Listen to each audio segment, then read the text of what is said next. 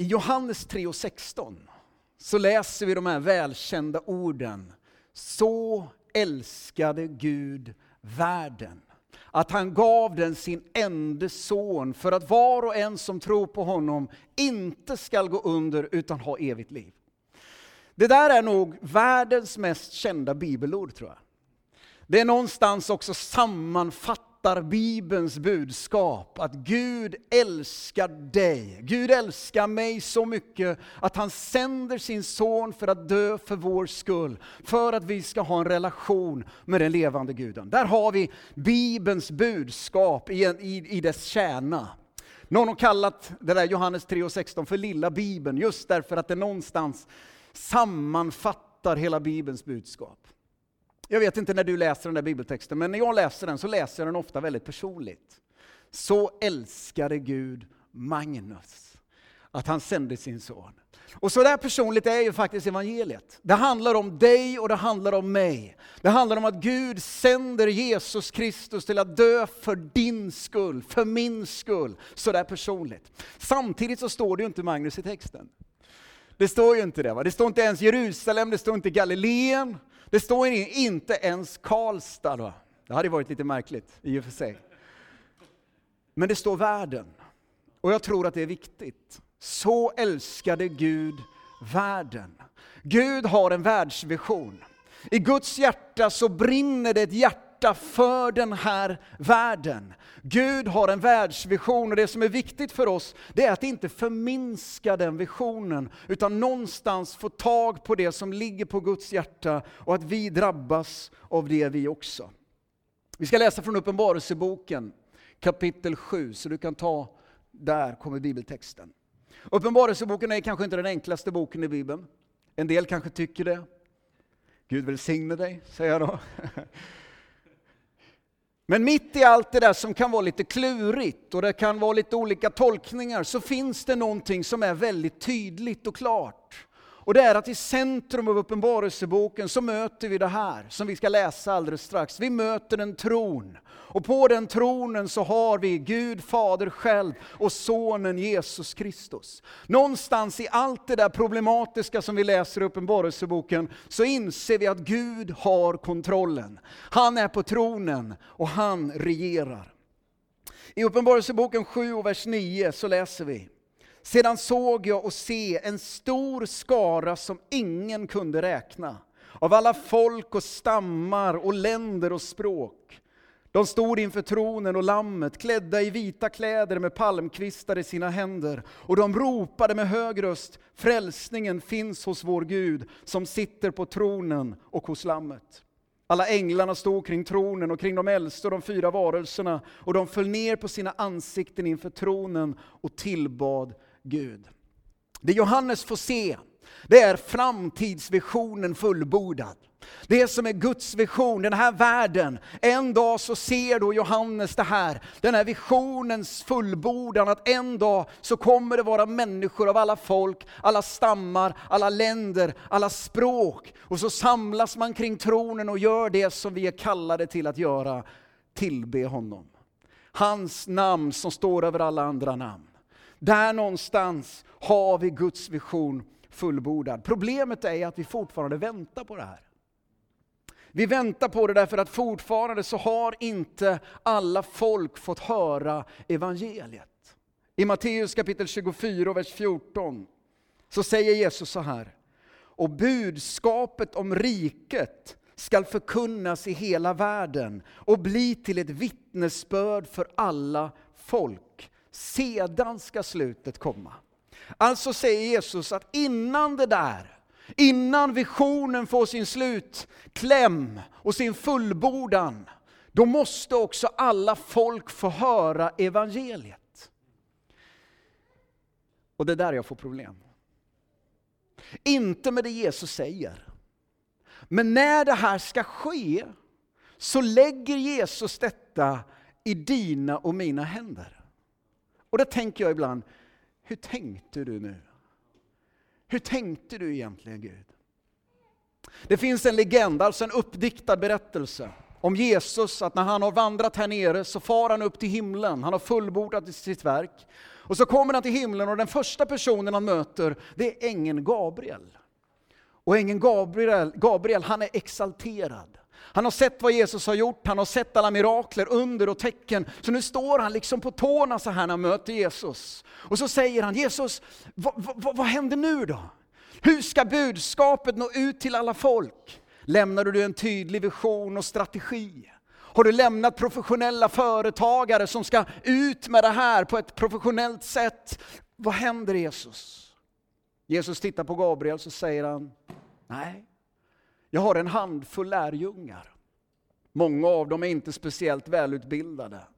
De är inte så mycket i den här världen, men de ska göra det. Gabriel kommer av sig. Han vet inte riktigt hur han ska bemöta det Jesus precis har sagt. Men efter ett tag så finner han ord och så tittar han på Jesus och säger han, ja men om de misslyckas då, vad är då din plan? Då tittar Jesus på Gabriel så där som bara Jesus kan göra. Med en blandning av sanning och nåd, helighet och kärlek. Och så säger han, jag har ingen annan plan. Jag har ingen annan plan. Alltså det är ju där någonstans jag får problem men om vi backar ett steg. Gud skapar världen. Gud skapar människan till sin avbild. Vi läser om det i början av första Mosebok. Det är inte så att Gud känner sig ensam och inte lite uttråkad och inte riktigt vet vad han ska göra. Gud är Fader, Son, Helig Ande, perfekt i gemenskap. Men någonstans där så bestämmer man sig för att skapa människan. I sin kärlek skapar man människan och så bjuder man in människan i sin egen gemenskap. Wow, enormt, ofattbart. Och så väljer människan att synda, gå bort ifrån Gud, gå sin egen väg. Vi läser om det i första Mosebok kapitel 3. Och där någonstans så börjar Guds mission. När vi talar om mission så tänker vi ibland att det är en missionsorganisations uppdrag. Nej, så är det ju inte. va. Mission är Guds mission. Det är Guds uppdrag som påbörjas i första Mosebok, där Gud söker efter att upprätta relationen med människan. Och hur Gud utväljer enskilda redskap, Noa, Abraham, så småningom Mose, ett helt folk Israel, som ska genom det man är och genom det sätt man lever på, så ska man visa de andra folken på vem Gud är och föra dem tillbaka till relationen med Gud. Till slut så går Gud själv i sonen Jesus Kristus. Allting är perfekt, inget går fel, inget kan gå fel. Och så dör han på korset. Och så uppstår han, och så händer det märkliga att han far upp till himlen. Och så lämnar han det här i dina och mina händer. Jag menar så långt som uppståndelsen säger jag ju halleluja. Men sen så tänker jag, hur tänkte du nu? Hur har vi lyckats då? Du kan lägga på nästa bild. År 100 så säger man att det fanns en församling för varje tolv onådda folkgrupper. Så för att nå alla onådda folk så var varje församling behövde då nå tolv onådda folkgrupper. Idag så finns det tusen församlingar för varje en onådd folkgrupp. Och så säger man då, varför finns det då över 4000 onådda folkgrupper? Nu sitter en del och sa, vänta lite Magnus, du sa 7000 nyss. Vad är det här? Jag kan förklara det efteråt, om du är intresserad. Det beror lite på hur man räknar, jag kan förklara det. Men det är fortfarande så här, hur kan detta komma sig? De senaste 40 åren har en miljard människor dött utan att höra namnet Jesus. I år kommer 30 miljoner människor att dö utan att höra om Jesus. 86 procent av alla muslimer, hinduer och buddister känner inte en kristen. 86 procent. Världen över. Av alla muslimer, hinduer, buddister känner ingen kristen. Oswald Smith, som under sitt liv, han var en kanadensare som hade stort missionshjärta. Han sa gång på gång under sitt liv, varför ska vissa människor få höra evangeliet gång på gång, när andra aldrig har fått höra det ens en första gång? Det är där någonstans som jag skakar på huvudet och tänker, Gud varför la du det i våra händer? Och samtidigt så är det just det här, sådan våran Gud är. Det är just så, om du tänker på det, när man läser om Gud i Bibeln, så ser vi när Gud ska förändra den här världen, så bjuder han in oss att vara delaktiga. Gud bjuder in oss att arbeta genom våra böner till exempel. När Bibeln ska skrivas så skriver inte Gud den här boken själv. Han hade kunnat gjort det med sitt finger. Han gjorde det med tio bud, tio Guds bud. Men han gör det inte när Bibeln ska skrivas, utan då andas han sin ande över människor av kött och blod, och så samarbetar han tillsammans med oss. Och när världen ska nås av evangeliet så går inte Gud ner själv, utan han andas sin ande över dig och mig. Så att vi gör det tillsammans med honom. Och vi kan skaka på huvudet och fundera, var det där en smart plan? Men Gud, det är så han verkar. Gud har en mission att förändra den här världen och han låter oss vara med. Han inbjuder oss. Mission handlar om att Gud själv inbjuder dig och mig att vara en del av att förändra den här världen. Vad innebär då detta för dig och mig här i Karlstad idag? Det är ju den viktiga frågan. När man hör all den här statistiken, men vad betyder det? Fyra korta punkter. För det första så handlar mission för dig och mig här idag om att leva ett annorlunda liv där vi är. Det börjar där. Att leva ett annorlunda liv. I Matteus kapitel 5 så talar Jesus till lärjungarna, så säger han, ni är jordens salt och ni är världens ljus. Han talar alltså till lärjungarna och säger, ni ska förvandla eran tillvaro. Ni ska leva på ett annorlunda sätt. Det innebär att vi säger ja till saker som samhället säger nej till. Det innebär att vi säger nej till saker som samhället säger ja till. Vi lever ett annorlunda liv. Vi fick en rapport från en av våra nationella missionärer i Centralasien. I ett område där det är ganska tufft att vara kristen, där det är mycket muslimsk närvaro och där muslimerna ofta tittar snett på de kristna och tycker vad är det där för undliga figurer? Och så berättar vår nationella missionär följande. Han berättar att de en dag i den här lilla församlingsgruppen börjar snegla på sitt grannskap och så ser man soptippen där. Den där soptippen som inte är tänkt att vara en soptipp. I vissa länder är det ju så. Inte i Sverige va? Ja, det kanske finns även här va? Vem vet. Men i alla fall, någon börjar att kasta något skräp och sen fyller någon på och så blir det plötsligt en soptipp. Och så säger de kristna, vi gör någonting åt det. Och så kör man dit någon traktor och man, man, man kör undan allt skräp och så kör man dit sand och så bygger man en lekpark. Och när man är färdig så öppnar man upp för hela samhället och så säger man välkomna och ta del av den här lekparken. Och så berättar vår nationella missionär att saker och ting förändras plötsligt i atmosfären. För plötsligt så kommer majoritetssamhället till dem. Muslimerna kommer till de kristna och säger, varför gör ni detta? Varför gör ni detta för oss? Och så får man genom det börja dela evangeliet genom att man lever ett annorlunda liv. Och så förändras sakerna i deras situation, i deras tillvaro. Du och jag är kallade att leva ett annorlunda liv. Där börjar missionen. För det andra så handlar mission också om dina och mina böner. Tänk att du och jag kan vara med och förändra den här världen genom att vi knäpper våra händer och ber. I Matteus kapitel 9 så kan man läsa om Jesus. Att han vandrar omkring i Galileen, i byarna och, och, de olika samhällena. Och så förkunnar han evangeliet, står det. Och så ser han att människor lider. Man är som får utan en herde. Och så står det hur Jesus får medlidande med dem, för han ser att de är, de är förlorade. Och det intressanta är att det som Jesus gör när han känner det där medlidandet, det är att han vänder sig till sina lärjungar. Och så säger han, be därför skördens Herre att han sänder ut arbetare till sin skörd. Så när Jesus ser nöden så är det det första han gör, det är att uppmuntra sina lärjungar. Be för att skördens Herre ska sända ut arbetare. Mission börjar i bön. Det handlar om att du och jag börjar be att arbetare ska sändas dit det behövs arbetare. Det intressanta är om du läser kapitlet efter kapitel 10. Vad händer där? Jo, det första som händer är att Jesus sänder ut de tolv.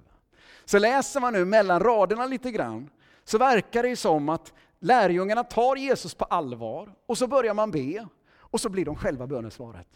Så det är lite farligt det där med bön också, om man inte är beredd att gå. Jag hörde en person som refererar till en, en eh, undersökning i USA. Och så säger han så här att den genomsnittlige pastorn i USA läser Bibeln och ber mindre än 15 minuter om dagen. Och du vet, någonstans så tror jag att det är representativt för västvärlden. Det jag fascineras av det är när vi får våra rapporter ifrån våra nationella missionärer så märker jag att de andas väldigt mycket bön. Ofta talar de om bönenätter, bönemånar, bön och fasta. Liksom, det, rapporterna genomsyras av bön. Och vid ett tillfälle så satt jag ner och funderade lite grann, vad är det som gör att de verkar prioritera bön så mycket när vi gör det så lite? Och det här är min egen subjektiva förklaring, men någonstans så tänker jag att jag tror att det har att göra med att de inser att de lever i ett andligt krig. För de ser det väldigt nära sig själva. I februari i år så var jag i ett land i Centralasien. Och så sitter jag ner med en av våra nationella missionärer. Och så berättar han att ett halvår tidigare på sommaren så kommer polisen. Polisen kommer in i hans hem och gör en räd. Och så hittar de Nya Testamentet på hans dator. Och det är tillräckligt för att ta honom plus en sex, sju andra personer och dra dem inför domstol, där de blir dömda att betala böter, 7000 dollar. Det är ganska mycket om man tjänar 100 dollar i månaden. Så vad gör de kristna? Jo, man tar sina ringar, man tar sina klockor, man tar sina halskedjor och så säljer man det, pantsätter det för att hjälpa till att betala den kostnad som nu är för att de samlas som kristna. De når bara en spottstyver av den. När vi kommer dit så har man två dagar kvar innan tidsfristen är slut.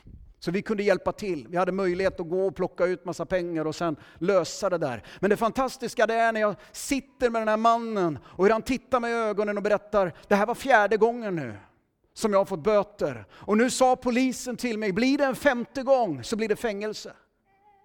Och så tittar han på mig igen och så ler han. Så säger han, vi måste fortsätta starta församlingar i det här området, för människor känner inte Jesus. Hur kan man ha en sån styrka i sitt liv? Och det börjar i bön. Det börjar i bön. Och så berättar de också att mitt i den här kampen så gör Gud under. Och så berättar de om den här kvinnan, den här muslimska kvinnan som går fast i okultism, fastnar i djup okultism och plötsligt börjar uppleva att det är mörka makter som försöker att döda henne. Hon går till mullorna, de muslimska ledarna, och så säger hon, ni måste befria mig. Och så tittar de på henne och så säger de, det kan inte vi. Du måste ha en starkare auktoritet. På något sätt så hör hon om den där lilla husförsamlingen, där vi har en nationell missionär. Och så beskriver den här nationella missionären så här enkelt, kort och koncist. Hon kom till oss, vi bad för henne, hon blev fri. Idag är hon med i församlingen. Eller när vi är i en stad och pratar med en pastor och frågar, kan du berätta lite om vad Gud gör? Ja, sa han, det händer inte så mycket. Ja, det var ju en man som blev helad från cancer i levern, men det är ju inte så mycket. Och sen var det ju den där som hade utslag över hela kroppen som vi bad för och som blev frisk, men det var inte så mycket. Och så plötsligt så, så, så säger han, jo förresten, jag har ett vittnesbörd. Och det är den här gruppen som samlas utanför våran stad, i ett hem, där man inte får samlas, men man gör det ändå, för vad ska man göra? Och så samlas man i en liten, liten grupp. Och så berättar han att vid det här tillfället kanske de var tio stycken samlade. En av de som är med är en kvinna som plötsligt känner att hon får ont i hjärtat. Och så lägger hon sig ner för att vila en stund, och så dör hon. Och de andra de ser inte detta utan de tror att hon sover så de fortsätter med den här gemenskapen och läser Bibeln och sjunger och ber. Ända tills det är slut på samlingen. Och då när man märker att hon inte sover utan hon har ingen puls, hon är död, så blir man livrädd. Inte bara det att det är lite traumatiskt att få en person som dör i en samling. Men det är också detta att vad gör vi nu? Hur kan vi ta den här kroppen ifrån det här hemmet utan att grannarna märker någonting? Vad gör vi? Så man ber. Under den här bönestunden så är det en av, av männen i den här gruppen som plötsligt känner på insidan en röst som säger Be för kvinnan. Ja, men det här har jag inte gjort, tänker han. Det vågar inte jag. Så han förtränger den där rösten och fortsätter. Men rösten kommer tillbaka och säger be för kvinnan. Så han säger till de övriga, så säger han, jag tror att vi ska be för kvinnan. Så man gör det. Och mitt medan man ber så vaknar hon till liv. Och så berättar hon att hon har varit på en plats med en flod och med träd och med, med, med berg och målar en bild, en fantastisk bild. När pastorn som berättar detta för oss beskriver det här så säger han så här att jag förstår att ni inte tror på det här, sa han. Men jag vill bara säga att när jag tog dem till min kyrka för att berätta så sa jag ni måste komma allihop. Och han sa att jag ska bara förklara en sak, den här kvinnan är ingen känslosam kvinna. Hon är ingen predikant som överdriver, sa han. Utan hon stod mitt upp och ner och när vi ställde frågan hur länge var hon borta och så vidare så sa hon jag vet inte, jag vet inte, jag vet inte. Jag kunde bara, hon bara berättade vad hon hade varit med om. Så mitt i kampen så går Gud fram som svar på bön. Jag tror att utmaningen för oss i Sverige det är att förstå att vi har samma krig. Det är bara det att det tar sig lite andra uttryck. Men vi behöver också gå bönens väg. Vi behöver be om arbetare som sänds ut till skörden därför att skörden är stor. För det tredje så handlar missionsuppdraget också om ditt och mitt givande. Aj! Det var jobbigt. Låt mig ställa en sån här jobbig fråga. Men hur mycket av dina pengar ger du för att möjliggöra för människor att höra evangeliet för första gången? En ganska viktig fråga. I Andra Korinthierbrevet kapitel 9, du kan byta där, och vers 8 så, så skriver Paulus så här. Gud förmår ge er allt gott i överflöd så att ni alltid har allt vad ni behöver och själva kan ge i överflöd till varje gott ändamål. Så Paulus beskriver att Gud vill välsigna dig och mig. Gud vill komma med välsignelse så att vi får vad vi behöver. Kanske inte alltid det vi vill ha, men det vi behöver. Och inte bara det, utan också så att vi sen kan ge vidare till andra människor som har behov. Tänk om det är så att Gud välsignar oss här i Sverige. För att vi genom våra pengar ska vara med och slutföra missionsbefallningen. Och frågan är då, lever vi upp till det förvaltarskapet?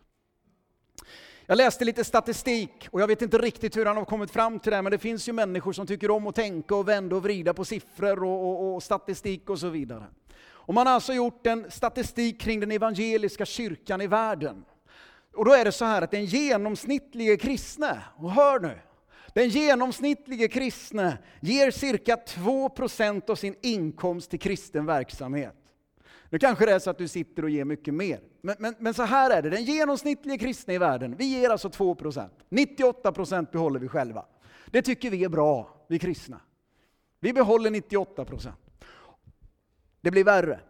Av de där 2% som vi ger, så är det bara 5% som går till internationell mission. 5%, 95% satsar vi på den lokala verksamheten. 5% satsar vi på internationell mission. Mindre än 1% av de där 2% som vi faktiskt ger, mindre än 1% och närmare 0,5% går till att nå de onådda folken.